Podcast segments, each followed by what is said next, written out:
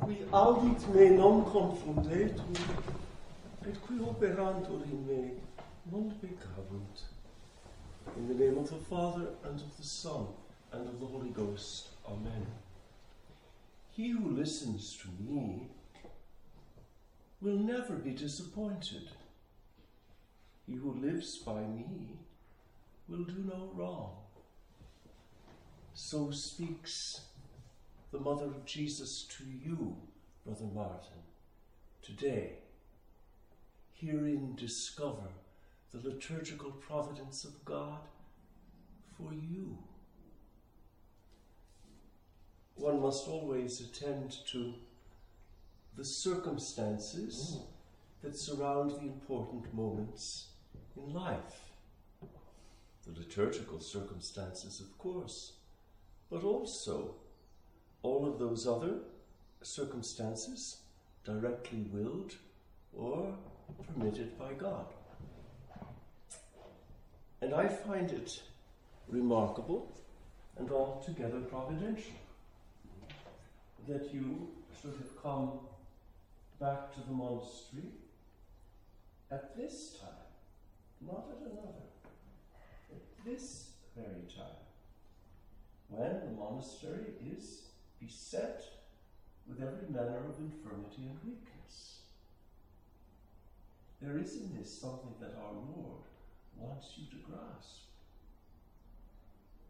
And that is that the man who finds himself in a position of infirmity and weakness is, in the divine ordering of things, the strongest position of all.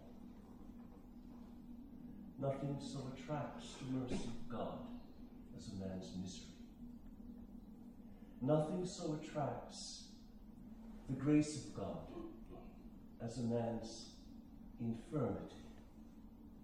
Nothing so attracts the power of God as a man's powerlessness. And so, you ought, I think, to read in the circumstances of your oblation kind of message that our Lord is saying, yes, make your offering to me. Yes, place your life with the bread and with the wine mixed with water in the chalice on the altar. It is not your good works that I want, nor am I interested in your virtues, nor am I impressed by them. What I ask for is your infirmity, your weakness, your powerlessness, your poverty, your brokenness. Give me all these things, says the Lord, and I will be able to do something with your life. Liturgically, today is the feast of Our Lady of Perpetual Succor whose icon has graced our oratory from the very beginnings of this monastery. The icon has accompanied me uh, for 20 years or more in various places. This particular icon was uh, obtained in Rome at the Church of St. Alphonsus on the Via Merulana which is the sanctuary that uh, holds the original icon of the Mother of Perpetual Succor, and it is an authentic uh, painted reproduction of the original miraculous icon. What interests me is that the Mother of God should want to be invoked as the Mother of perpetual succor, not occasional, not the mother of succor now and then as needed and as invoked, the mother of perpetual succor. Succor is a beautiful word. It means help, or actually it means assistance given to one in danger.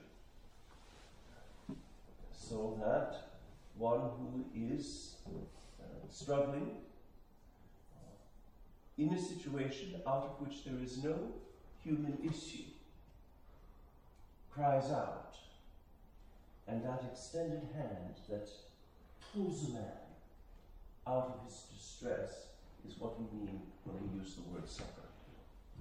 And Our Lady chooses to be called the mother of perpetual succor. That means that she's always on call.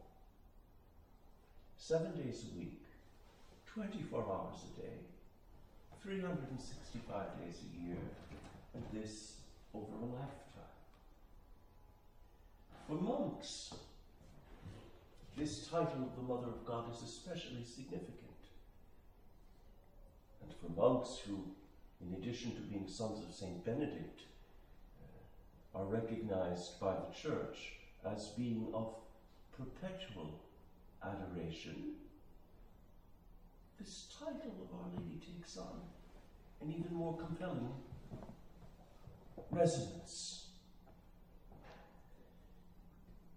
We are in need of a mother of perpetual succor because we are perpetually in.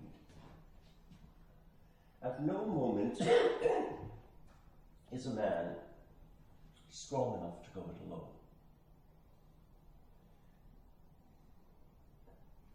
There is, I suppose, in the monastic journey, speaking of from this side of the enclosure, a time in the beginning of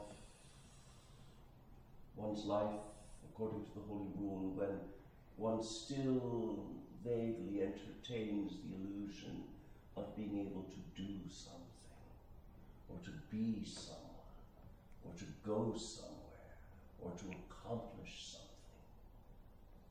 All of these illusions, of course, have to be utterly decimated before God can begin to do anything with us.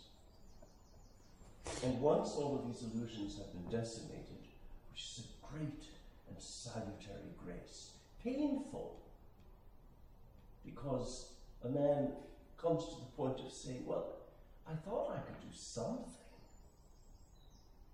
And then he realizes, Ah, but sure, the word of our Lord in the Gospel is, is true. Without me, you can do nothing.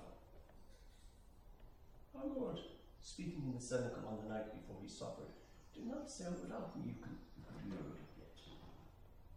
He didn't say, Without me, you can do something. He said, Without me, you can do nothing. Niente, nada, nothing at all. And that is uh, a realization that lies very close the beginning of the 12 steps of humility in chapter 7 of the Holy Rule. And I suppose that in the monk of an oblate, in the life of an oblate, as in the life of a monk, one must relinquish every pretense of being someone, of being able to do anything, to accomplish anything, being able to get on by myself. And so, the monk and the oblate living in the world must inexorably arrive at a point of such utter helplessness, powerlessness, need, that he begins to cry out at every moment for God's help. Perpetual prayer meets perpetual succor. The um,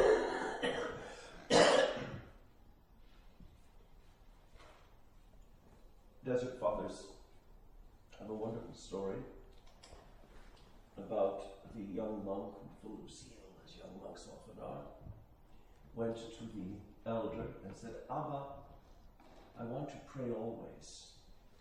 And the elder said, Oh, very well. That's a noble aspiration and one perfectly consonant with the monastic life.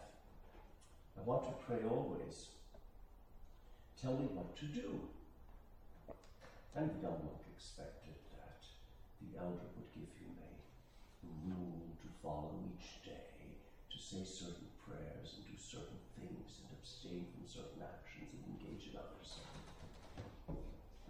And uh, the elder looked out and in the distance saw the mist rising above a swamp said to the young monk, All right, you want to pray always? Oh, yes, Abba, yes, with all my heart. Good, he said. You see that swamp yonder? Yes, Abba. Go out to the swamp and take off all your clothes and stand in the middle of the swamp. The young monk said, The old man's losing it. He, he really is. and uh, the elder said, If you want to pray always, obey this counsel. And so the I'll do it to the poor old man. And so, with great confident strides, he made his way to the swamp and there obediently stripped off all his clothes and went into the middle of the swamp and immediately was attacked by insects from all sides. The midges came after him, you know, and they were voracious, voracious. And he found himself saying, God, help me! God, help me! God, help me!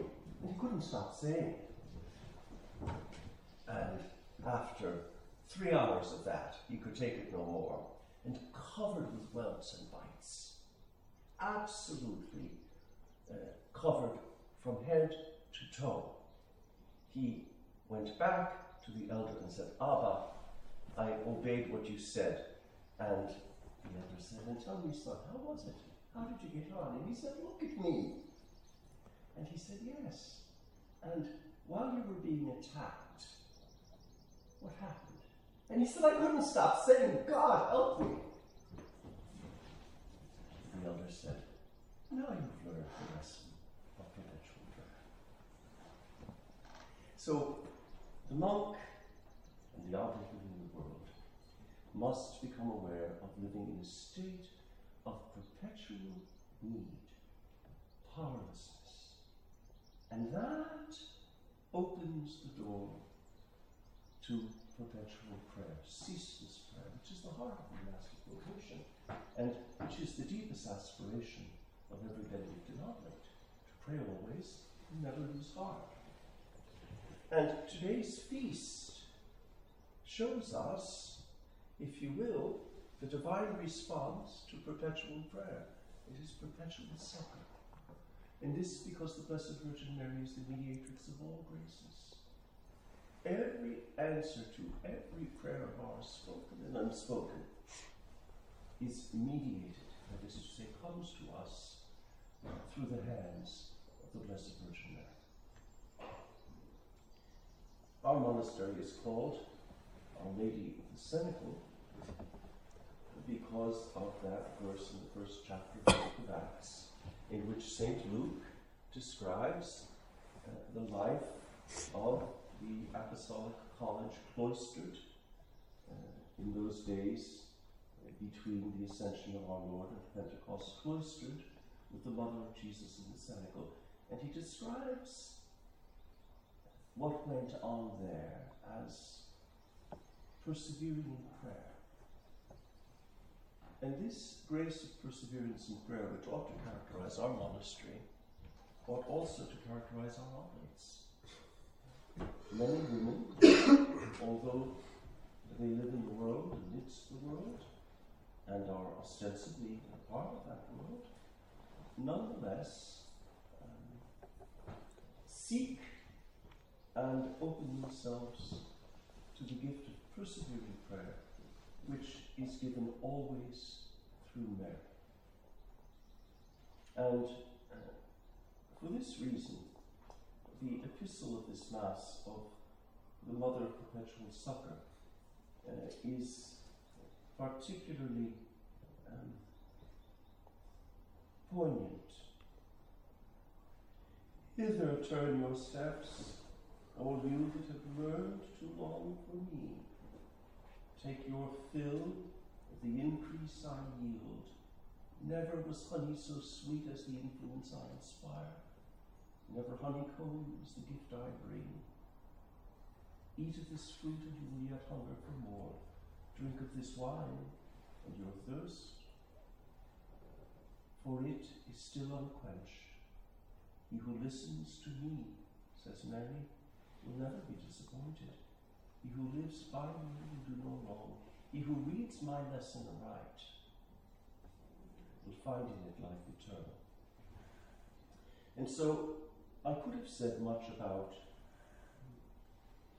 the meaning of the ob- vocation. I could have said much about the holy rule applied to the life of an oblate. But instead, I was moved to say something about the circumstances of your oblation. In your oblation out of a place of infirmity, weakness, powerlessness, with an immense desire for perpetual prayer. And to that desire for perpetual prayer, Our Lady responds today with her perpetual succor. In the name of the Father, and of the Son, and of the Holy Ghost. What do you seek? The mercy of God is to be welcomed into the household of St. Benedict as an oblate of this monastery of Our Lady of the Cenacles at Silver Stream. My son, you have already sufficiently learned the rule under which you wish to serve, not only by reading, but also by a whole year of practice and experience as a novice oblate. You are therefore aware under what conditions you are about to be accepted as an oblate of St. Benedict.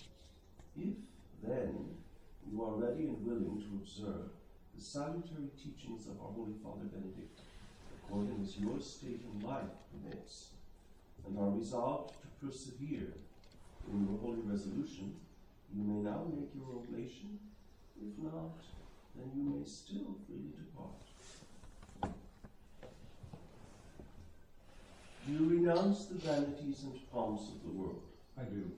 Will you undertake the reformation of your life according to the spirit of the rule of our Holy Father Benedict and observe the statutes of the Oblates? I will. Thanks be to God, since He has given you this good will, and you trust in His help, you may now make your oblation.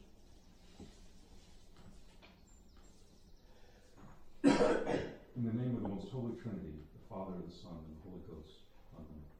I, Joseph Wood, in religion, and Brother Martin, humbly prostrate before my adorable Savior Jesus Christ, whom I believe to be really present in divine grace. Offer myself to, the, to Almighty God, to the Blessed Virgin Mary, and to our Holy Father Benedict, of the monastery of Our Lady of the Cenacle at Silver Stream, according to the spirit of the rule of the same glorious Father Saint Benedict, and to foster with all diligence the adoration of the most holy sacrament of the altar. At the same time, I entrust myself with filial, filial confidence to the Blessed Virgin Mary, sovereign lady and abbess of this monastery, placing myself under her royal protection and consecrating myself to her immaculate and maternal heart. In the oratory of Silver Stream Priory this 27th day of June, the feast of Our Lady of Perpetual Succor, in the year of our Lord, 2018. Receive me, O Lord, according to thy word, and I shall live, let me not be disappointed in my hope. And I, as God's representative, accept your oblation and admit you into union with our monastery as an oblate and adopted son of our Holy Father Benedict, and give you the privilege of sharing in our spiritual goods, and promise you eternal life if you persevere in your holy resolution. Lord, have mercy upon us. Christ, have mercy upon us. Lord, have mercy upon us. Our Father.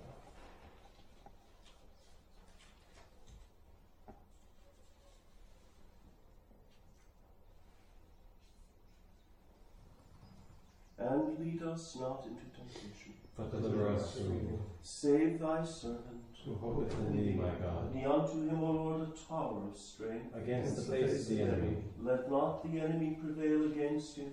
Nor son of iniquity draw nigh to hurt. Send him help, O Lord, from thy holy place. And protect him out of Zion. O Lord, hear my prayer. And let my cry come unto thee. The Lord be with you. And with thy spirit. Let us pray. Attend, O most sweet Lord and God, to our prayers, that this thy servant, Martin, whom we are receiving into union with our monastic family, may be strengthened with unfailing firmness and confirmed by thy grace, so that with the ear of his heart open to thy word, and preferring nothing to the love of Christ, he may at length become a pleasing oblation in the sight of thy majesty. O Lord Jesus Christ, who revealest the exceeding great love of thy heart in the most holy sacrament of the altar, look graciously upon this servant who, in union with our monastic family, desireth to take his place in adoration and in reparation before thy Eucharistic face, and this for the sanctification of all thy priests. According to the multitude of thy mercies, unite unto thyself who art at every moment the pure victim, the holy victim, the spotless victim, by whose presence in the tabernacles of thy church the immolation of thy body and blood is wondrously signified until the closing of the age, for the glory of the Father and for the sustenance of thy bride, the Church. O God, who didst inspire our blessed Father and lawgiver Benedict to withdraw from the turmoil of the world and to seek thee alone in watching, in ceaseless prayer, and in spiritual combat, grant, we beseech thee, to this thy servant who placeth himself today under the gentle yoke of his rule, perseverance until death, and the grace never to despair of thy mercy. Through Jesus Christ, thy Son, our Lord, who liveth and reigneth with thee in the unity of the Holy Ghost, ever one God, world without end. Amen. Re